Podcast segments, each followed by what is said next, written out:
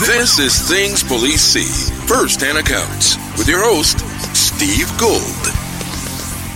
Hey guys, welcome to the podcast. Introduce active and retired police officers about the most intense, bizarre, and sometimes humorous moments on the job.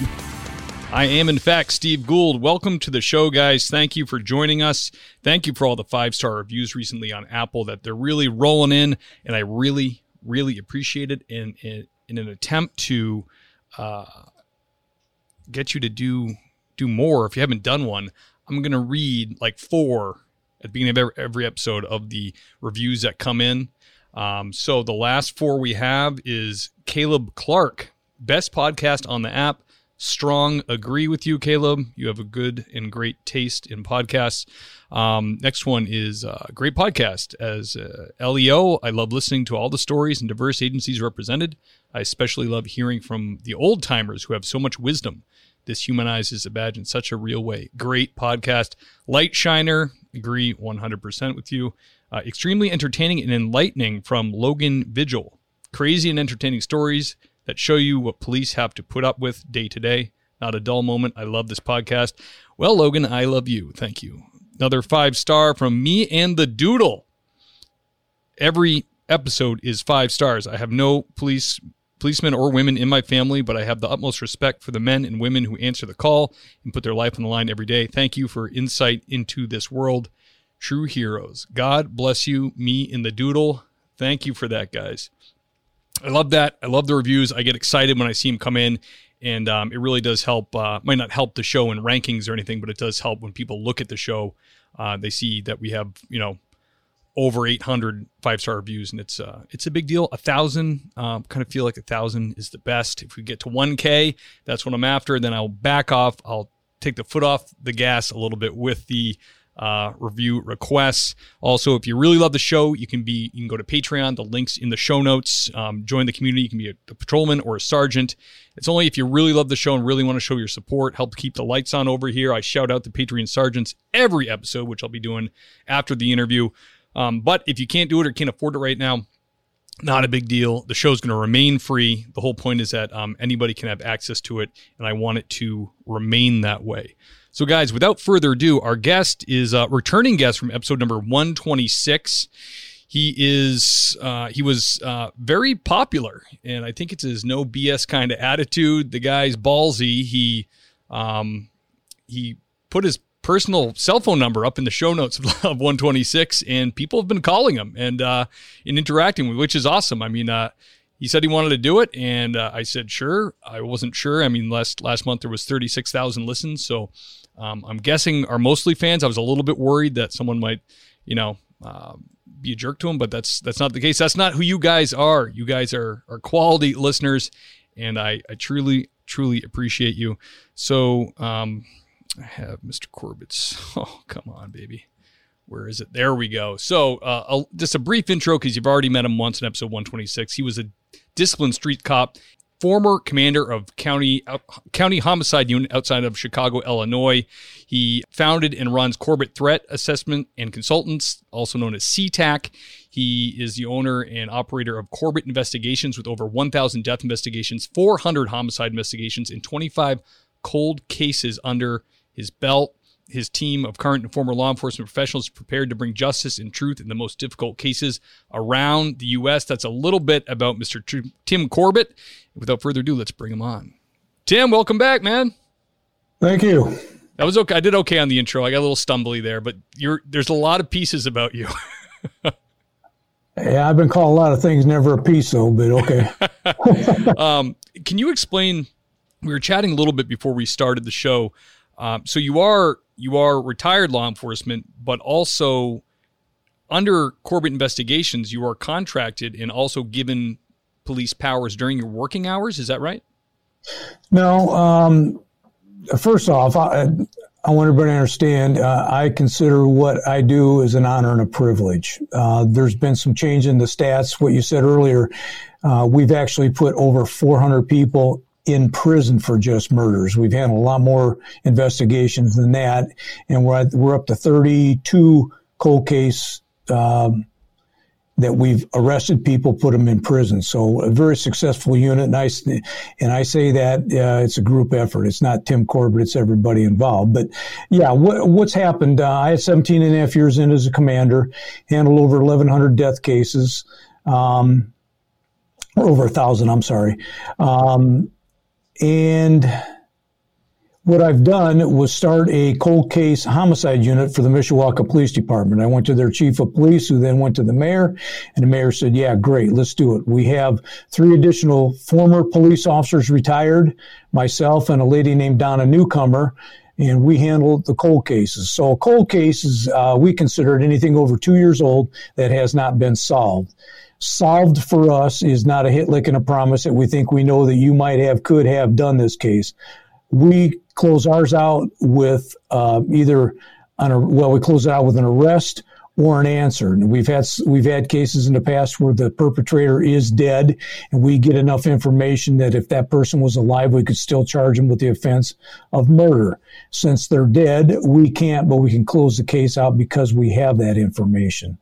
So. Um, when we go in, uh, these retired officers and myself, we have been sworn in by the by the mayor. We have police powers, but those police powers are limited to the hours that we're there. So if they're, we're there, say on Wednesday from 8 a.m. to 4 p.m., we have police powers. Uh, anytime before that or after that, we do not. Through my private investigation firm, I've been hired by other families who have not had uh, have not had a resolution to their case, so they come to me and they hire me to investigate the case, and of course that's that's paid. What is the what is the um the major factor or the or the the thing that would trigger uh, a family to kind of feel like the police isn't enough or like they're not getting they're not getting the answers they want? Is it that the department's overwhelmed and they're busy? Or is it just another set of eyes that they want? What's the major factor that makes someone pick up the phone and call you? Well, I think a lot of times it's uh, they're not getting any answers. They call and ask, "Well, we're looking into it. We're checking into it. We're we're checking on a cold case now for the, the area that we have. Uh, when we had County Metro homicide, which was tore down by the mayor, the chief of police in one particular department, South Bend, and um, the sheriff at that there, the sheriff, they decided they didn't need county metro homicide, which was a very successful unit, 80 90% solve rate wow. every year. Um, but you know they're they're smarter than everybody, and they decided they didn't need it. So now uh, they did not have cold case investigators. So your grandmother was killed is in a box on a shelf. Your cousin right. was killed is on a box. So um, a lot of people they got tired of you know having sunshine blowing up their pant leg, and um, they would come to me and say, "Hey, you used to run the place. Uh, we want you to look into it." And is there since you're doing that and you're working with, um, for back lack of a better term, uh, full time cops, is there is there is the relationship good or is there is it contentious at all because they look at you like oh this guy's coming from the outside of the department and he's kind of you know taking our doing our big investigations or are they like very grateful be like good we need this we need the support because you know how no, cops I, can I, be. I think it's contagious or contentious rather. Um, you know, look, I, will be real honest with you. I'm one of those guys, you either like me or you don't like me. There's not a whole lot of gray area. And, uh, you know, if I need more friends, I'll get a dog. I'm not concerned about it. I'm concerned about doing it the right way and getting things done. Um, I'm working a particular case right now that I can't go into a whole lot with uh, or about. And um, sometimes I get kind of shocked at the the way you're, you know, you get treated. It's like, okay, this old dude here, he's he's not a full time cop. He's not one of us. He doesn't know what's going on. Sure. Uh, you know, I was solving homicide cases when these guys weren't even a bubble in their daddy's balls. So what they ought to do is take the information and use it. I don't charge them. I go to them and say, here's what I have. I'll work with you. I'll do whatever you need. You want me out of the way? I'll get out of the way. But uh, being dismissive with um, with the information and the skill, uh, I think you're stupid for doing that. Yeah, I would but, be like a barnacle in a whale's ass if you were in our department. I'd want to, I'd want to extract anything I could from you, from your experience. Well, you know, that's how you learn. Look, there's no policeman hall of fame. You're not getting trophies, uh, any of that kind of stuff. That's for sure. Why would you care when I go to you and go, here's the statements, here's the tapes that go along with it, here's the transcriptions of it. work it, do something with it. Um, take the credit. I don't, you know, like I said, I'm not looking for trophies and all that. I, this is somebody's family that got killed. And if you're not working it and I get the information, what's the difference? I used to tell my guys, uh, I don't care if the janitor comes in and says, I know who did this and how it happened. Who cares? Right. You know, you're winning, you're getting an answer. Yeah, absolutely. Is there, um, and did I understand, did I hear that right? That you're doing it, um, out of the goodness of your heart when you help the police? Like not the private stuff, but when you do cold cases for the police, you're not being paid and compensated? No, it's all it's all free. All all the other officers, the three other officers and myself uh, combined. Um, you know, I just started my 48th year in December. Wow. We've got probably, you know, 150, maybe between 150 and 200 years experience. So Mishawaka was smart enough to go, man, you guys will go do this for free. The only thing we have to do is, you know, if you go out of town, we pay for your hotel and your food and gas, which is, which is fair, but we don't get a paycheck. We just know that we have the skill, the ability, the drive and determination to work these cases. Uh, uh, we were only there for three months and solved the 42 year old unsolved case. 42 years? 42 year old case. What was that one about?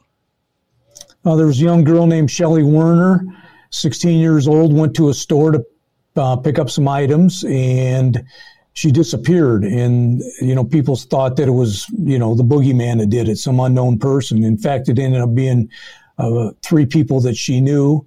They killed her. All three of the all three of the perpetrators are dead. Two of them uh, had a very horrific cancer-filled death. Good. I hope they suffered. Good. right because uh, you know they took this little girl out and, and they killed her. And uh, for 42 years, the family didn't have an answer, and we came along and we were able to go back and talk to people and actually talk to a girl that had the entire story. And I'm one. Um, when you when you have this, you run with it. You don't wait till tomorrow. You don't. You know, I'm tired. I'm going to go home. You get it. And here's a perfect example of it. The girl that we talked to that gave us the information about a month and a half there after she gave us the information that solidified the case, she died of cancer. Now, if we'd have waited and said, well, maybe if we do this, we should talk to this, maybe we ought to do that, it's too late in the day, blah, blah, blah, I'm tired, I don't want to do it. We'd have never got that information. That family would have never known the answers or had a very small chance of getting the answers. Yeah. But I can say, I can imagine it's, it's probably easy for someone who's, uh, full-time copper, say he's a homicide investigator, he's got a bunch of cases he's checking boxes on. It's probably easy to slip into the like triaging cases and I can do that follow up later. And before you know the cases are getting stale, like it's probably pretty easy to have that mindset. I, I imagine when you're dealing with high level crimes like that, you really have to have, um, uh, you really have to be motivated and you have to really remember the goal and the victims, you know? Well, how, how do I look you in the face and go, I know your, your mom got murdered, but, uh, you know, I'm a warrior, the thin blue line. I got the tattoos and I've got all that. But when it comes time to do what you're supposed to do, you don't have the nuts to do it or the wherewithal or the, or the, um, you know, the push, the drive to be able to go find the answers. You know, we had one, uh, lady, that case was 30, I think 30 years old, killed. We found out who did it. Uh, I went back to the office, go home, pack your stuff. We're going on a tour. We went to Kentucky, interviewed some people, went down to Tennessee, interviewed somebody, went down to Alabama, interviewed the subject, came all the way back up to South Bend, Indiana, got a hold of uh, a person up in Minneapolis. And the next day we were in the car 10 hours going up there. Uh, we were up 40 hours in a row doing all that stuff. But you know what? It, you sleep long enough when you're dead. How, it, but we got resolution because we pushed and we, we did what we were supposed to. And when I say we, uh, look, I, this isn't a Tim Corbett show. This is all the people that were involved in it, from the first initial officer that got there and took the report, to the technicians, to the prosecutors, to the paralegals, to all the cops that were involved, to this 40 hour ass drag and drive and talking to people. But it had to be done to be able to go back and tell the family. And the family, you, you can't imagine the appreciation knowing that the person or the people that did this to their mother, to their wife, to their sister now know that there's an ending. I don't, you know, I don't go with that term. We now have resolution. You don't have resolution. You have an ending and an answer. That's what you have. Why did they kill? Why did the three of these guys kill that girl? Well, I personally think, and I, I can't prove this. Um, obviously, well, not obviously, her body was so badly decomposed, we couldn't uh, really say for sure. And now you're going back several years, you know, right. 42 years, DNA and all that, you know, it wasn't around or it was around, but people didn't know what it, what it was. Um, I think it was, uh, I think it was a sexual attack. And, you know, she knew all three guys so if you let her go and she tells, you're going to prison. So, right. you know, obviously the proper response is for our felony that we just committed, or I believe they committed, you know, we just better kill her and then we'll just go on about our life. So, um, yeah, all three of those pukes are all dead. And when I said earlier, good, I hope they suffered. I really do. And I know you're not supposed to feel like that, but I do. And I'm not going to cover it up. I don't feel sorry for them. Yeah. Welcome to hell. I hope they got gasoline overcoats on and they're in the front row. I do too. sounds like they got. Uh, sounds like they did suffer, but geez, Louise, I can't imagine. Uh, I guess that's. I'm not obviously not a, uh, a demon criminal. I can't imagine um, doing any of those and then like covering it up with by ending the person's life. It's it's it's unconscionable to normal people. Well, it's not about them. It's about me it, the world revolves around my belly button. I'm a I'm a narcissist. Yeah. I'm a person that uh, I'm going to have what I want when I want it, how I want it, and you're either going to cooperate or you're going to be a victim. And if you're a victim, then there's consequences for that because you're alive and you can tell on me. And what I did is just you know part of life.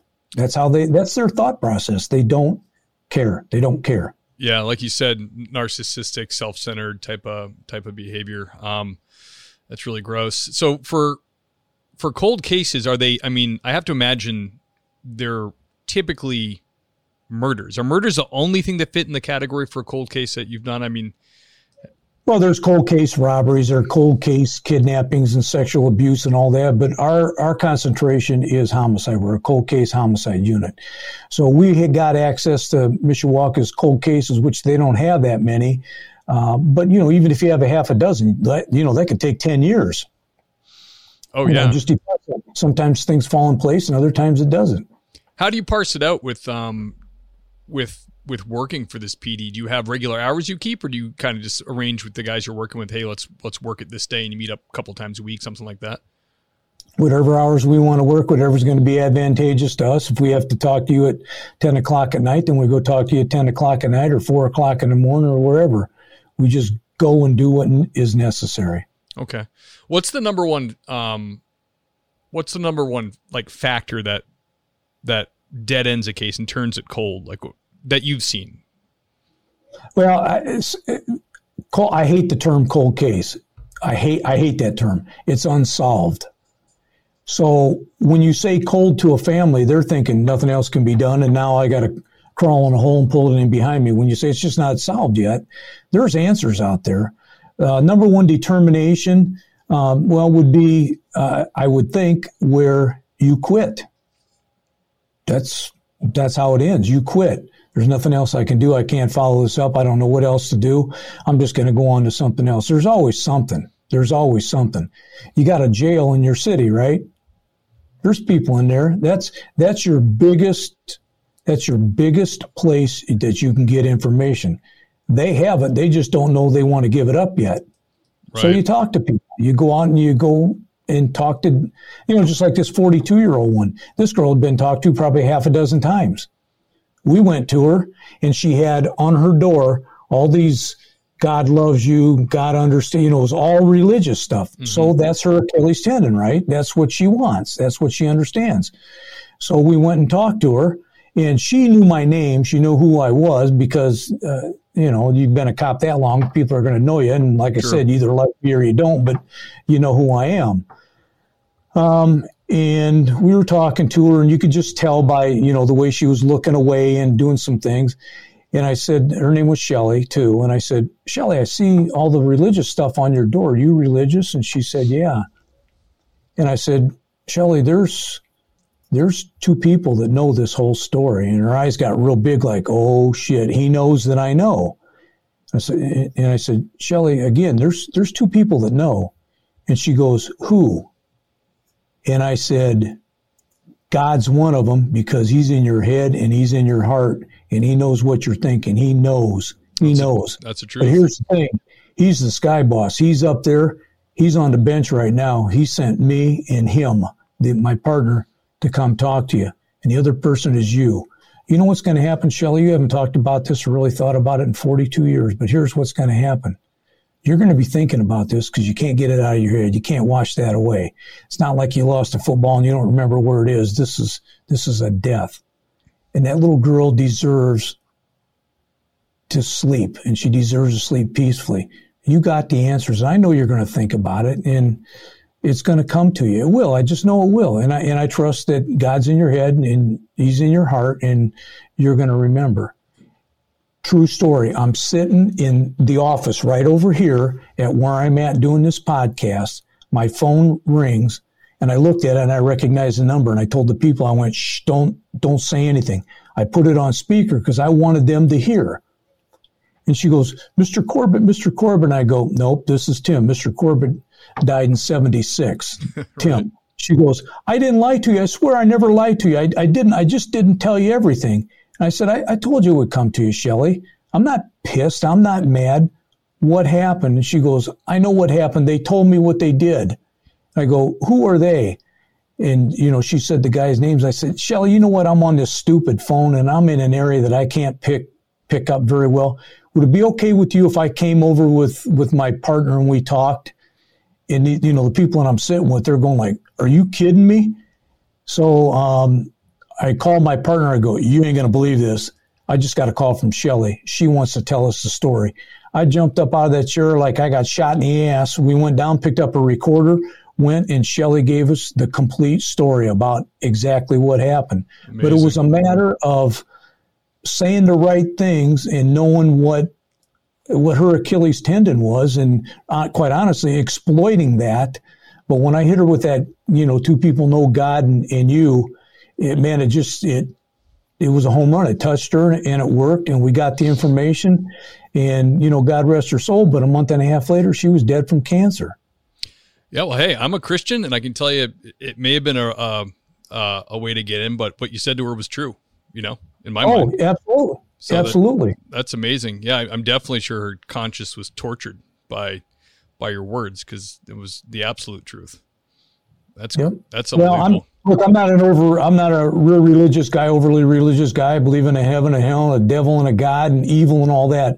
I I, I get all that, but um, and, and agree with it. But I also know that there's another side to me. I can be your best friend, or I can be your biggest nightmare. And when I'm, I, us, we, all of us are working these cases. Um, I, have heard people say, "Oh, you can't take it personally." You know, you can't bull. You got to take it personally. Excuse me. Excuse me. No problem. You have, to, you have to take it personally. You have to want to find out because if you don't, you're going to go, okay, it's four o'clock. I'm going home. I'm just going to forget about it. Don't care. Two weeks have passed. Well, we don't have an answer. I don't care. You, it has to piss you off. And that's uh, when I look at cases, I start reading them and I can feel veins popping. And I know, again, you know, you shouldn't do that. And all, but you killed a baby, you killed a woman, you killed somebody. You're out here partying, drinking, having sex, going to movies, eating, having a great time. And this person's in a boxer and an urn someplace. And I'm going to worry about we're, you know, we're overworked and we're overwhelmed and people don't like us and everybody's a systemic racist and, you know, BLM doesn't like this. Chiefs I, complaining know, about overtime. Yeah. You know, I don't, I'm five times removed, don't care about any of that. Don't care. I picked, I picked that up from you, Tim. Absolutely. Can, well, go ahead. You know, I, I, like I said, I'm in my 48th year. I, I flat don't care what, what they think. You know, the, the bad guys, or you can say all that stuff, but uh, I don't see any of them coming down and signing up. Uh, why? Because they're candy asses. Yeah, yeah, absolutely. Tim, can I get a hot take from you on a on a topical uh, crime? Um, the Moscow murders when when that first came out, what did you think? What were you thinking? I, I told my wife, I said, that's somebody that has killed before, in my opinion. Um, you don't go from zero to four murders, especially with a knife up close and personal. Uh, guy was extremely sneaky, stealthy. Uh, that's somebody that, uh, and this is what I was telling my wife. Now, some of it came true, some of it didn't. It was just my personal opinion. Um, said that's a guy that is a complete, complete narcissist somebody that uh, is probably pretty cautious. I think personally that the cops did a did a great job. They yeah. kept it quiet. They concealed you know, it. They had the news media pounding them and pounding them. We want this. We want that. I don't give a fat rat's ass what you want. I want. know. I saw some some media outlets criticizing them. It was like that's how you well, can't tell everybody what you're doing. You're doing an investigation. Well, because that's because the news media is stupid. They think you're supposed to give everything to them so they can send it out to the readers so the readers can hear all the gory stuff. You don't have a right to that. I'll give you enough to let you know that we're here investigating it. But if you think I'm going to compromise a case for your viewership or your readership, you're an idiot. Uh, I'll shut you down in a heartbeat. I, I will not participate in that stuff. Um, I think they had a real good idea, you know, pretty shortly into it and they they set up what they had to do to get things done, and they'll get. I think they'll get an excellent resolution. Uh, personally, I'd like to see the guy write out a complete confession of what I did and cut his own throat, go straight to hell and have it done. That way, we got a jail cell for some other turd. Right, we don't have to pay our tax money, taking care of him for the rest of his life. Yep. Um, but there'll be some tree hugger out there that'll say he had a bad life and his cat got ran over when he was seven years old and that's why he did it. And there'll be some excuses. Um, there always are. And then if they do give him the death penalty, if you get enough people brave enough to go, yeah, dump him, you know, they go to do it three years from now and there'll be idiots standing out there with candles and he deserves another chance and, you know, a bunch of whiners. Yeah. Yeah. It's funny. The, um, it's not funny, but, uh, I was listening to a podcast. I forget which one it was, and um, they were saying that the uh, classmates he interviewed for this kid uh, the day after when he was back at school, they, they'd never seen him happier. He was like in a great mood, a little bit more outgoing than normal. Like, like you use that word narcissist, and I think I think people overuse that, but in this case, I think that's what you have to be to be a murderer. I mean, to be it has to be you have to have no empathy for anybody else but yourself. And it seems like he was uh, infatuated with murder in in the in the effects it has, and what what would it be like to do that? Mm-hmm. And that's what. And then he satisfied his itch, and he would he couldn't have been happier. Well, it's it's satisfaction. Job well done. I killed four and got out. Look at me. You know, I've got this dirty little secret, and you know, I'm a freaking hero in my own mind. We had a 17 year old kid that did that to a 90 was she 94 or 96? And the only thing this lady wanted to do was reach 100 so she could get a certificate from the president. You know, congratulations for making 100 years old. She still swept her stuff. She, you know, she still worked outside, but the 17 year old kid, he was, uh, he was from uh, Africa. He wanted to find out what it felt like to kill somebody. So instead of coming after me, somebody's got a gun and a knife and, you know, somebody that'll fight back you know, you're, you're a tough guy. You went got a 96 year old lady, broke into her house, hit her so hard, knocked her, knocked her false teeth out and oh. stabbed her with a pair of scissors because he's a hero. And then it's what his family do instead of doing the right thing. That's your kid. You know, you, uh, you know, I guess you still love him, but they, uh, they hit him out, and sent him back to Africa and of course, he thought it was going to be easy there. And we figured he ain't going to last. He went to a consulate and we had him arrested and had to go through another country who had an extradition treaty with that country. We had to send U.S. Marshals down there to get him.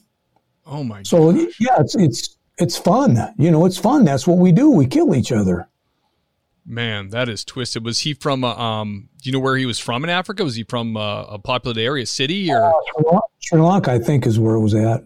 Wow. Or Sierra Leone, Sierra Leone.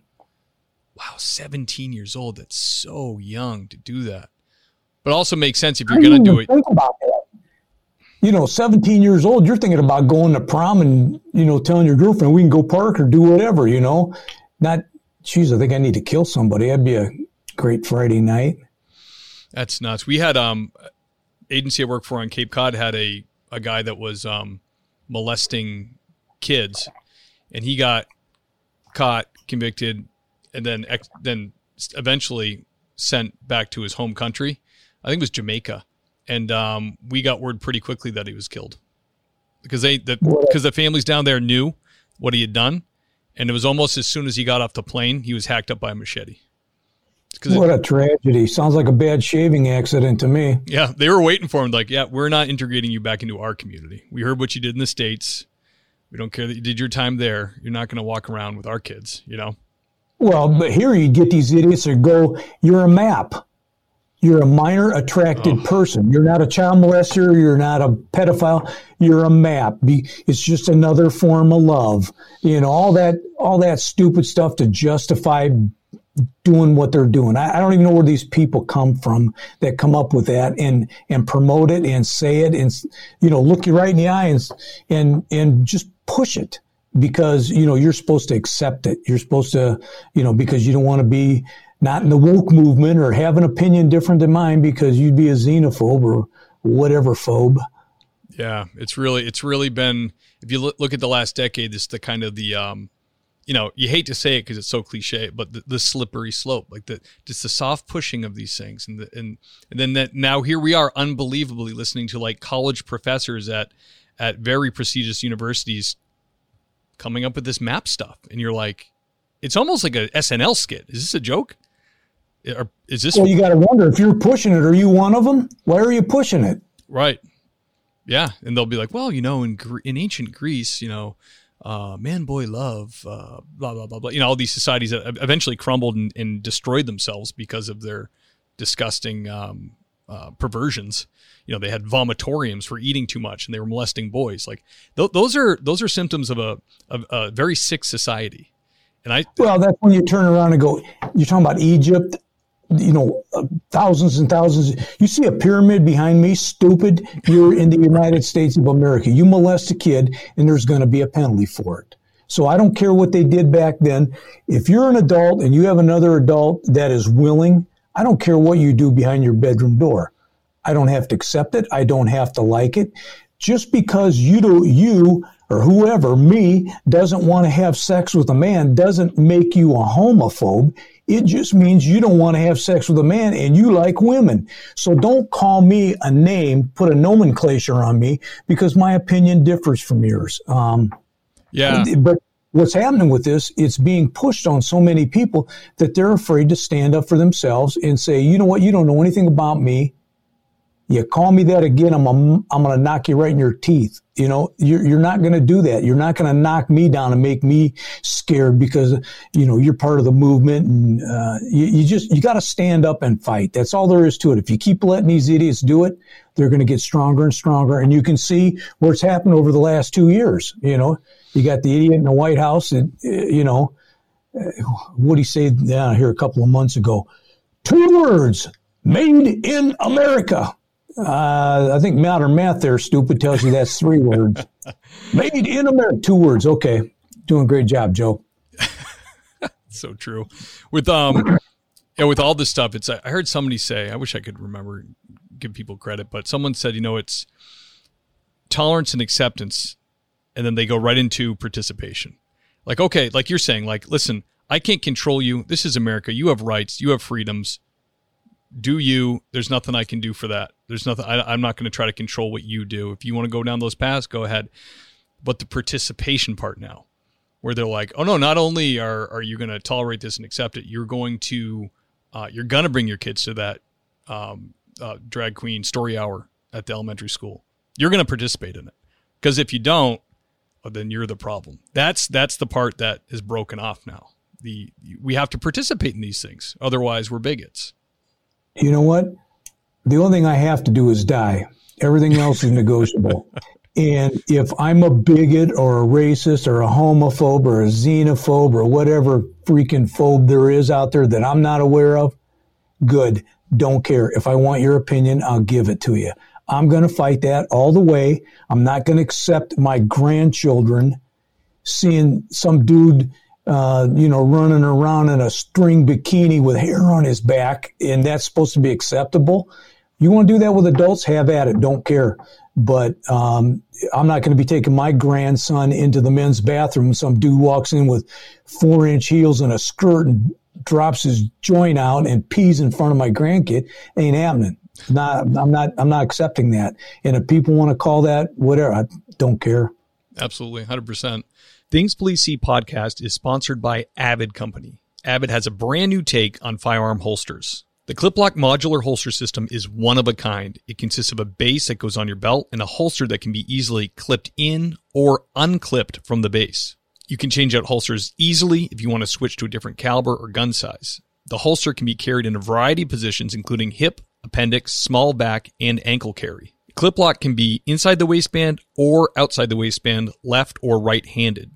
The optional lockbox allows you to unclip your holster and secure it in your car, gun safe, or any other place you'd want to mount it for quick and easy access. Go to avidcompany.com, that's A V I D company.com, and check it out. Don't forget, Avid donates a portion of all profits to supporting service members, veterans, and law enforcement. I'm really excited to have Avid Company on board as our sponsor. Supporting them supports this podcast and there's a promo code to get you $20 off your order. That's TPS20 for $20 off your first order. Tim, is there um have you worked any cold cases or, or just notable cases where you were um you knew the people or were they were kind of kind of close to home for you? Anything like that? Yeah, you know, I've always I, have been asked several times, you know, in interviews, um, you know, TV and all that. What what is your most important case? Well, how do I say it's this case? Because I've just spit on your family. I've spit on every other right. family because this this case they're all important, and you have to you have to work them just as hard. If you were a billionaire or you were eating cat food in a dumpster because you're the biggest bum in the world, that's still you that got killed or one of your family members. You have to do it the same way. Once you start differentiating between well, this person's got money and some clout, and you know I could probably do this, or this person doesn't have squat, and I'm not going to do that. Then you're part of the problem. You, you know, you're making decisions based on on uh, the wrong things. Look, let's face it. Anybody that's listening to this podcast right now, everybody profiles. Everybody every day profiles. When you see somebody pull up in a Jaguar and they got a big Rolex watch and a $2,000 suit, you're profiling them. They got money. They have power. They have everybody every day looks at somebody and profiles them. Now, how you treat them after you do that, that's where the prejudice comes in. If you just go, hey man, that dude's got a lot of money, good for him. You treat him the same. There's a dude doesn't have anything, you treat him the same. But that word profiling is so over overused. Women do it. They call it women's intuition. Men do it sixth sense. Women call it sixth sense. So how, whatever you want want to put on it, everybody does it every day. We have to do it. Police, right now we have to recognize there are bulges on the hip, there's a bulges in the front in the appendix carry position. Does the guy have a knife? It's on the right hand side. Good chance he's probably right hand. Why is he taking a bladed stance? Why is he trying to turn me to where my eyes are in the sun? Why is he trying to get me to move over here? Because there's a hill there and there's a fence and broken glass. Because if he tackles me, I'm going to get tore up. Why is he doing these things? Why is he looking low left? He's looking for a place to run. What is he doing behind? You know, you have to analyze that stuff right now or we get to die. You get to sit in your chair and analyze my motions, and you wouldn't have done it that way. You wouldn't have done it that way because you're a candy ass and you wouldn't be out here to begin with. Come on down an alley with us in the middle of the night by yourself when somebody says, I heard shots behind there, and all you got is a flashlight and a gun in your senses, and you know you want to go home at the end of the night, but you got a badge and a gun, and you got to protect, and you know you could be dead. So don't come in here and critique my job and you think you're going to sit on some citizens review board and go, I wouldn't have done that. You're right. You wouldn't have done that because again, you're a candy ass. Absolutely. Yeah. They have that. Um, I've interviewed New York City guys before and, um, they famously forever have had the, um, their disciplinary hearings are, are brought mostly by the citizen complaint board and you're like almost always guilty and they hand out real, they hand out real discipline. So it's like you have to go down there with your tail between your legs and just pray that they don't recommend you're terminated. You ever go to the doctor? Sometimes. Yeah, you ever had a surgery or some, you know, I think you have the flu and actually you had COVID and misdiagnosed? Sure. Did you get to get a bunch of your buddies and go in? I want to, I want to tribunal right now with this doctor. I, I, these guys right here, they don't, they can't even spell doctor. They don't even know what DR is, but they're going to sit here and judge on what kind of surgery that doctor did. We think it's crummy. We think the guy should lose his license. We think, we think, we think, but you don't know your butt from an apple, but you have an opinion. So you're going to go in there and voice that, but you don't even know what skill there is there that you don't even know about. But yet they're going to bring in people to placate Right. Because you're going to get me votes, and if I don't kiss your butt and you know cut your toenails for you and do all that kind of stuff, I'm not going to get the votes. So I'm going to let you hang this policeman out because it is politically correct. Yeah, that's what they do. Absolutely. I mean, in Massachusetts for a while, they threw around getting rid of qualified immunity. And the police unions, our view is always okay, well, what about uh, select board members, town administrator, um, all elected officials? How about judges? How about everybody who makes decisions? Why should they be protected? Why do they have qualified immunity? What if the select board votes to do something, someone gets hurt? They change the speed limit on a, on a road, someone gets hurt. Um, they change the parking area. They they condemn a building or don't condemn a building when they should have, and some kids go in there and get hurt, which has happened. Why can't we sue them? Sue the select board. They don't want to hear any of that. They just want they they want the police officers in mass to have to carry private insurance and have the the general public just be able to go after us. And I always try to explain to people uh, in my circle who aren't aren't who aren't in the police world that it's qualified immunity. It's not just plain immunity. It's qualified by the court. They look at every case and they award immunity. It's not just immunity. Like I, I, I really don't understand where they're coming from, or, or they're just they're just suspending um, reality and they're not using any any critical thinking skills because um, because the news told them so, and that's just the way they're going to well, go. You don't have to. You get on Google or whatever, and you type in police abuse or whatever you do to look it up. You will, you're too lazy to do it on your own, so you rely on somebody on Facebook or whatever to give you the answers. And of course, they're experts, you know, when they're probably sitting in their mom's basement in their tidy whities looking at child porn on one computer and giving, you know, uh, opinions on everything else. And people right. read that and they go, well, you know, Bill in New York said this and Larry in Florida agreed. And, but they're, they're too lazy to realize it. Cops, cops don't want to be put in that position. No, nobody wakes up, and I said it on the last podcast. Nobody wakes up in the morning saying it's a bright, shiny day. I, God, I hope I get to kill somebody. Right. I, God, I can't wait to do this so I can have everybody uh, everybody's opinion, harassing my family, you know, all the all the things that happen with it, plus what you go through mentally if you're not strong enough. And there's been a lot of cops that have eaten their gun over something like that. Oh yeah, um, because they can't handle it. Nobody wants to go through that, but you know, yet you get these people quoting things and these actors and actresses. Well, I heard this, and there's been this many killings, and all. They have no idea what goes on. None.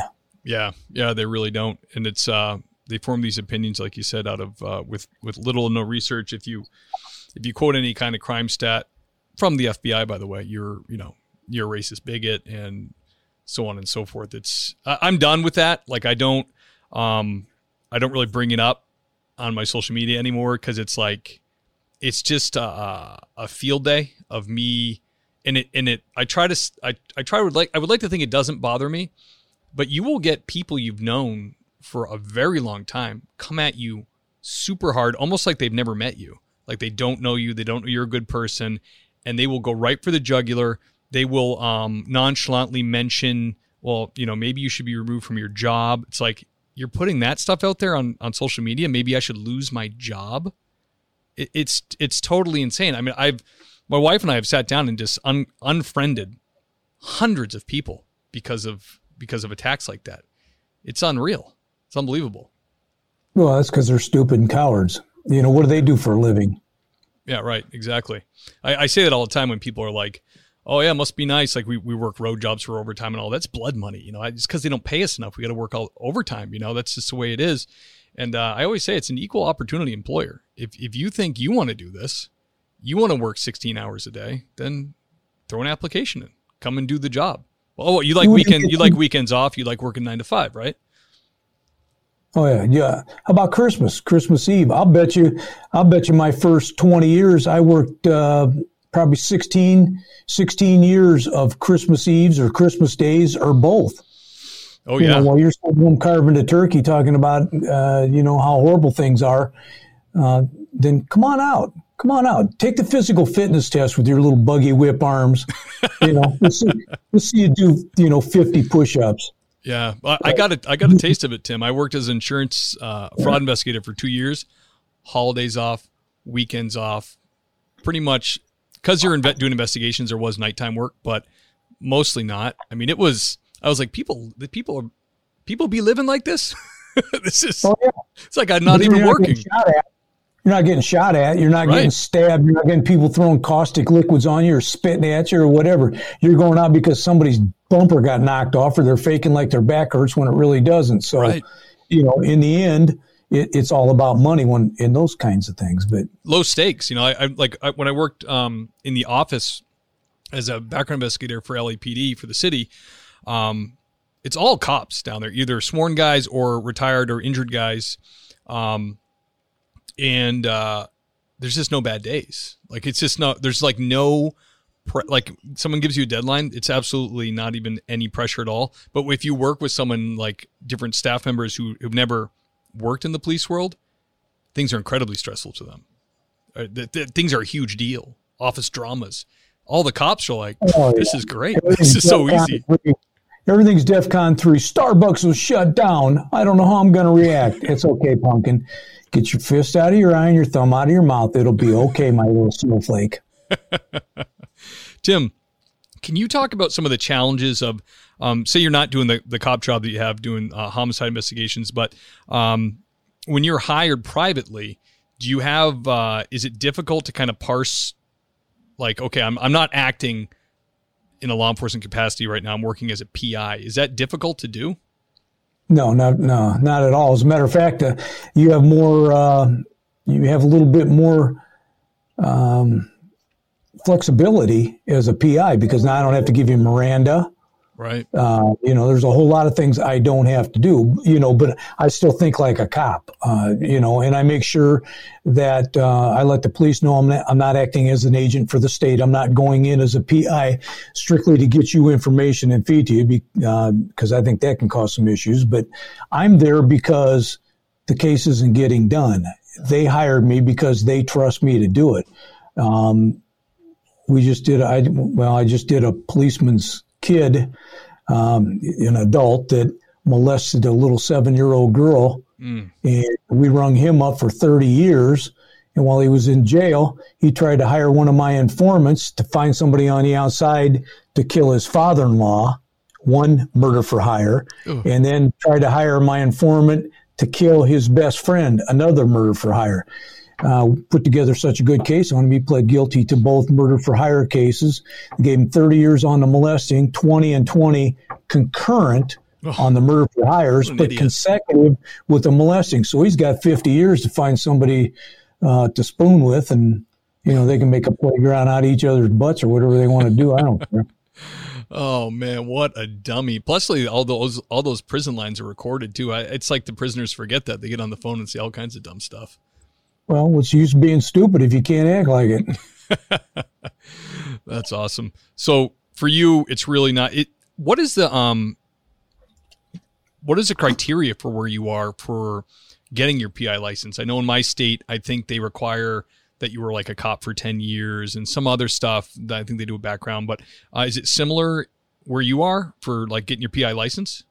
You know what? I've had mine since in, in the like uh, mid to late 80s and it was different then. I think you had to have a thousand hours under your PI license. So I work for you and I can go back and document I work for him for a thousand hours. I like to get my own PI license to get, to get a license as far as working for me. You know, I'd really have to look that up because I don't have anybody working for me. I do it all. Uh, but I, I, at one time it was, you could just, I could just give you a license that you're working under mine. You can't get a regular PI license for yourself having a company, but you could have a PI license to go out and do PI work. I think now it's 3,000 hours or police experience or a criminal justice degree. Okay, so they kind of accept uh, multiple different paths there. Yeah, if you have a criminal justice degree because you, you've had several hours to get that degree, you would be qualified to get a PI license. Uh, you know, you're the owner of the company. If I, yeah, a cop, you could come here and if you had all your time, you could, you could get a license with no problems. Okay. You know, of course, to do a background, you have to have insurance, you have to have a bond, you know, that kind of thing.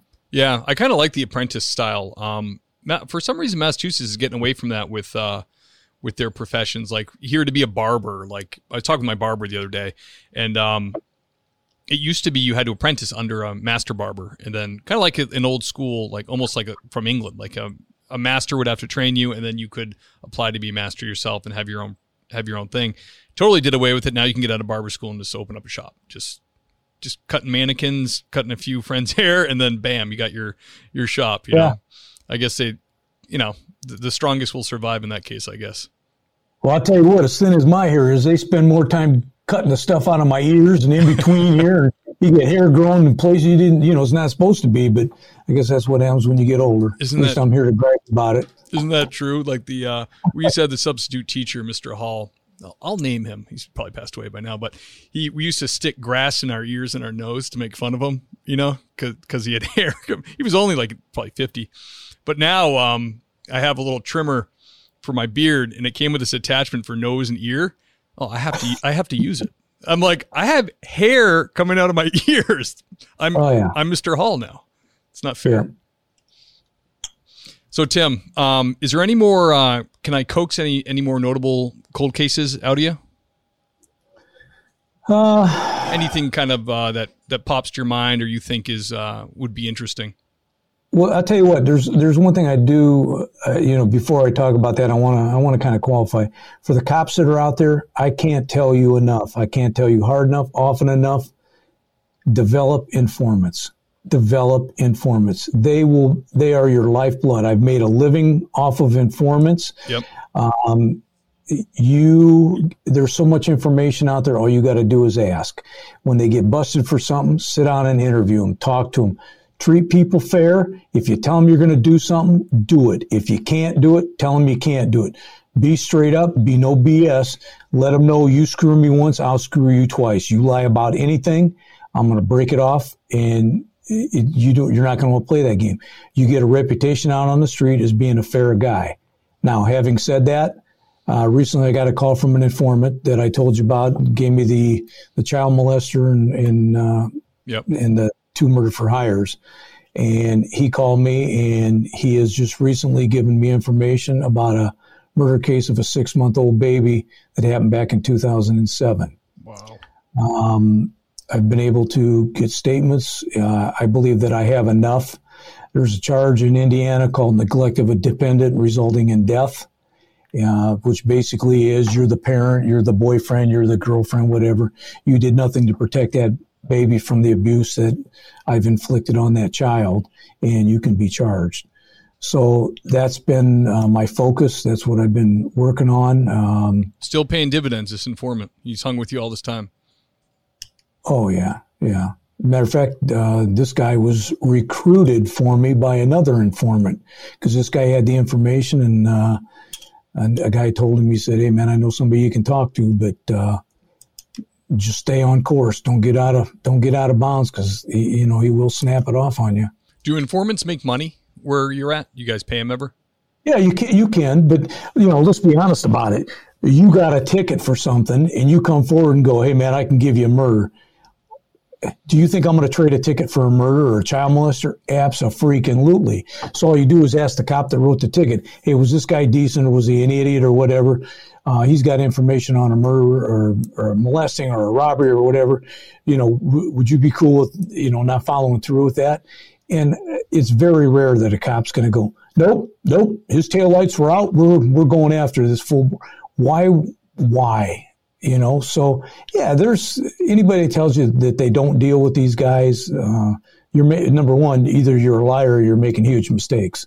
Yeah because i had a um i had a, a candidate for lapd come in once and um first interview I, I gave her she slid this packet across the table and it was um all about her dad. And he just laid this on her right before she came in. He said i just want i just you need to know about this because i know LAPD does a full like a in-depth background, and I've been up to this, and um, it was receipts from from LAPD to Santa Monica to San Bernardino to um, uh, Irvine. I, I, forget all the towns and cities, but there there were payments, and they were large payments. Um, he was informant for like 25 years, and he had uh, she, he even listed his handlers, which you know, I thought they would never he would never do, but like there were DEA guys, there was um, drug task force guys, there was all kinds of guys, and um,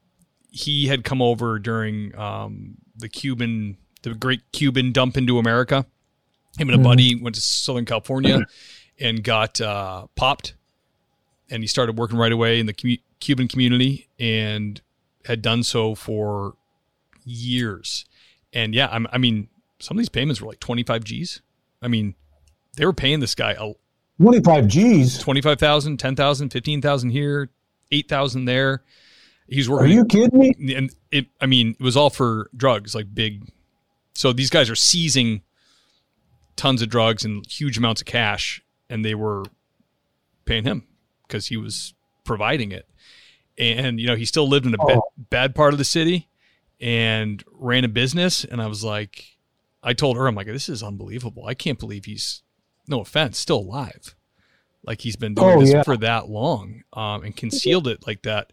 And uh, yeah, she was. Uh, it it became a major part of her background to figure out if this guy, because she was living with him, you know, was he still in in the the underworld or was he legit uh, with everything? So uh, that's why I asked you because I, I, I saw these receipts and I brought them right away to a senior background investigator. And I was like, this is a lot of money. This guy's making a living like snitching on people. It was incredible. But yeah, huge money, Tim.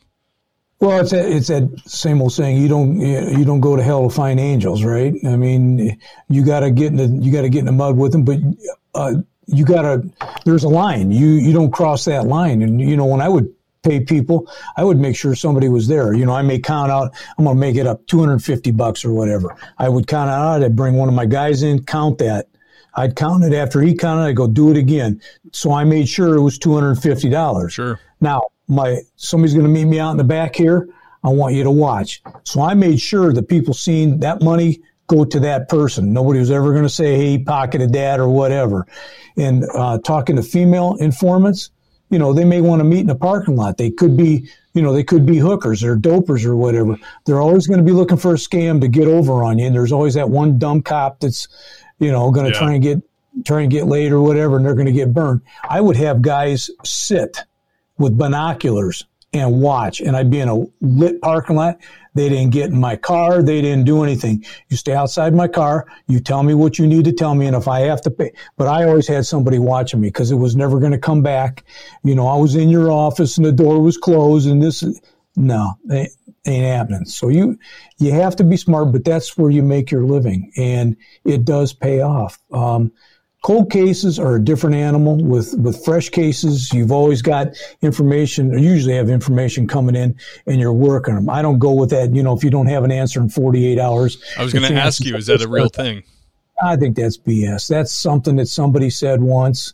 Um, you know, it's like you're a person of interest you're not a person of interest. What the hell is that? That's some Hollywood stuff. You're a suspect or you're not. You're not. I'm. You're not. I'm not interested in you unless you're a pertinent part of this.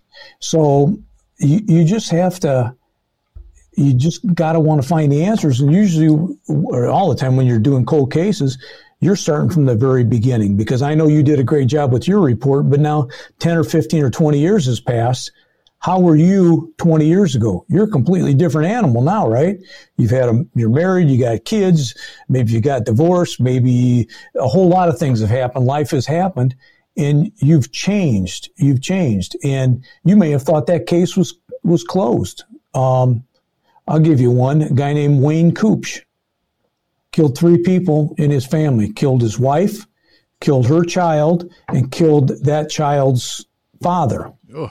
Uh, Wayne Kubsch, that's the last time I'm going to say his name, um, but he got involved in, um, you know, buying houses with no money down, you know, all the stuff that was oh, on yeah. TV years ago. But they forgot to tell you that eventually you're going to have a mortgage, and the person that doesn't pay your rent, you're going to be use other people's you know, money. Oh yeah, yeah. And then he was upside down about a half a million dollars because he was a genius. Takes on insurance policy on his on his wife. Well, he was known for kicking her butt all the time, and she'd come into work with a black eye or a split lip. I ran into the door, I tripped and fell. Sure. Everybody knew what was going on, but she would never say it. Right. Well, it was her birthday, and her little her son, I think he was I don't know ten or twelve years old. He's being brought over to her house and this Puke's house for birthday. He had a card, you know, love mommy and all that kind of stuff. He goes into the house. This Puke had taken this lady down, duct taped her her entire head so she can't breathe, right? Ugh. Took her her arms and her legs and bent them up, duct taped that. So now her chest is compressed, so her lungs are compressed. Yeah. She can't breathe, so she's smothering. But being the good human being that he is, so she wouldn't suffer, he took a butcher knife, stabbed her through the back so hard, then went through her back, her chest plate, and there were strike marks on the cement. Oh Shoved her body underneath the, the stairs. You know where stairs go down, you got that little dead space right yeah. there. Pulled the curtain. Little boy comes home while he's in the process of killing her or having already killed her. He's trapped in the basement. Little boy goes down. You could see it. You know, in your mind, he went in the front door and he's looking for his mom and he put the card on the on the table and he went down into the basement. Well, Puke is caught down there. He's got to kill him, right? He's caught. Ugh. That's what you got to do. The little boy, you could see he, where he tried running up the steps. The guy grabbed him, stabbed him in the back with a butcher knife about that long, oh killed the little boy, pulled him down to the bottom of the steps, and the steps went down, and there was a landing at the bottom. Then they turned, and there was a wall right there. Well, the boy's father came in, and this was right around Halloween time. The boy's father came in, and he sees his son at the bottom of the steps. Well, you know, you think the kid fell down the steps. He went down the steps, and he must have heard something, felt something, but he like peeked around the corner and the guy had a gun and he shot and it just nicked him, but it was enough to knock him back. And he took that butcher knife and buried it in his chest and left. So, you know, police get there, homicide unit gets there, found the two bodies very quickly. And of course, you're doing the whole scene when the guys pulled the curtains back. There's, there's Beth. So the mother of the female, Beth, she absolutely did not believe that he did this. Absolutely did not. We were convinced. He came down to homicide and we're standing outside, he and I and the mother, and he's got these sunglasses on. And I'm standing there talking to him, and he was shaking so bad. There's traffic going by. You can hear his pants fluttering. They were fluttering. And I, I got, you know, real close to his face and I go, I want to let you know we're going to find the dirty, coward son of a bitch that did this. We're going to get him the death penalty. And he goes, you know, he couldn't hardly talk. Well, we put the case together and um, he, he got the death penalty. But you're in Indiana. And of course, you know, it's 20 years down the line. Hell, I got more of a chance of dying before they give him the death penalty. Yeah. He came back on an appeal and he made a deal with, with uh, the prosecutors you pull the death penalty off and I'll tell you the whole story. Well, he told the story, but, you know, as usual, yeah, I killed her and I killed him, but there was somebody else with me, and I'm not going to give that up because I'm a hardened criminal. I'm a tough guy. I don't know who killed the kid. Yeah. Well, now he's in prison for the rest of his natural life, and you know, I hope somebody turns his uh, sphincter into a playground, or throws him off a tier or whatever for what he did, and it was all for money. He had he had taken out a policy for four hundred and eighty or four hundred ninety thousand dollars so he could pay off his debt instead of going, "Hey, I screwed up. I'm going bankrupt. I'm going to kill. I'm going to kill all these people." And I'm convinced if there had been a fourth person come in, he'd have had to kill them because he's caught in the basement. He just stacked up bodies till he was tired. Damn. Yeah. Yeah. What's stopping him? Oh my gosh, that's an incredible and horrible story. Uh, Tim, thank you so much for coming on the show. What if, if someone, if there's a family out there or people out there uh, in your area, um, and they need some investigation, they need some help, they want they want to make sure everything's being done that can be done. How do they get a hold of you? Well, first, uh, it doesn't have to be in my area. I don't care where you're at. I don't, you know, if you have questions, call me. If you have a case that you want me to look at, and reading that, yeah, there may be a charge for that because I have to do that. But to help people out, I'll absolutely go anywhere and do it. But they can reach me at 574 229 8115. Now, you said earlier I put that number out. I have had text messages, calls from people on how much they appreciated our our podcast and the honesty and that's um, great. It's the only way, it, you know, that's the only way you can do it. But uh, Tim, you didn't even mention needs, last time you had a, you have a podcast, right? Or you had one? Uh, on under Corb Investigations, it's called Killer Catchers and it's uh, family members that have gone through this. We bring them on and uh, on many of them, and they talk about how they felt and how they truly feel about the police. And um, you know, it's not like what is portrayed out there about us. Um, we've done several of those. That sounds great. I'll put a link to that in the show notes so people can check out your podcast too. I appreciate it. I Absolutely. appreciate it. Thank you for your time, Tim. I really appreciate it. Um, yeah, and you know, down the road, three times a charm, right? Maybe come on again. Anytime you need me, I'm you know I'm willing to do it, and I'm I'm also going to talk to you about a couple other things when we're off here. But okay, yeah, anytime anytime you need it, call. You'd be a fun guy to have on, and I've been throwing this around for like a year and haven't done it, but um, you'd be a fun guy to have on um, with like a couple other people. Just just um, me pull some news headlines, law enforcement headlines, cases that are going on, and just get a hot take from you uh, what you think. So if you're open to that, that might be fun. I absolutely am, but you're probably going to need a nuclear powered bleep machine because I, I, I can only do it for so long. But you know, I'm gonna drop a bomb. I, I that's okay. That's okay. okay. Tim Corbett does it. It's okay with me. All right, brother. Well, thanks for having me. I appreciate it. Again, it's an honor and a privilege to be able to do this job and be on this podcast. And if there's somebody out there, you know, you have a you have a cold case and you're not getting resolution, you want answers, you have questions, call me. Just call me and I'll I'll answer what I can. I'll help with what I can. Awesome. Thank you, Tim. I'm gonna do the outro. If you can hang up for a second in the green room, I'll be right back with you in like a couple minutes. Thanks. The great Tim Corbett, ladies and gentlemen, back by popular demand. Um, really fun interview, really insightful, really, really great and crazy stories. Uh, he's out there doing God's work, working, working uh, cold cases and, and homicide cases, uh, you know, essentially for free. So it's it's it's really amazing. The guy's got an amazing heart. Uh, honor to have him on. It's that time in the show where I need to thank the Patreon sergeant. So. I'm talking about George Tessier, William James Long, that's Deputy William James Long to you, Wayne Miller, Tony Fahey, the great Tom Connell, Tammy Walsh, Seth Wright, Sean Clifford, Scott Young, the great Scott Minkler, Sasha McNabb, Nick News, Nathan Gowan, the Motor Cop Chronicles, check them out, great podcast. The great Mike Wynn, Luke Shore, Lane Campbell, Lauren Stimson, John Shoemaker, Jason Lau, James Rose, Jake Pinito, Greg Gaboy, Gary Steiner, Derek Warden, just Dennis, no last name, Corey Payne, the great Chris June, Brandon Hooker, Braden Walker, Ben Peters, Andy Biggs, and Adam Mihal. Thank you, thank you so much. Uh, you guys are incredible. I love you. Um, you go above and beyond donating to the Patreon. The links in the show notes. If you really love the show, uh, I appreciate that when you support it. You know, it's incredible. I get a lot of really great emails, and sometimes I get bad ones. It's incredible to me because I'll I'll get an email criticizing me for something I said or a word I used or something like that.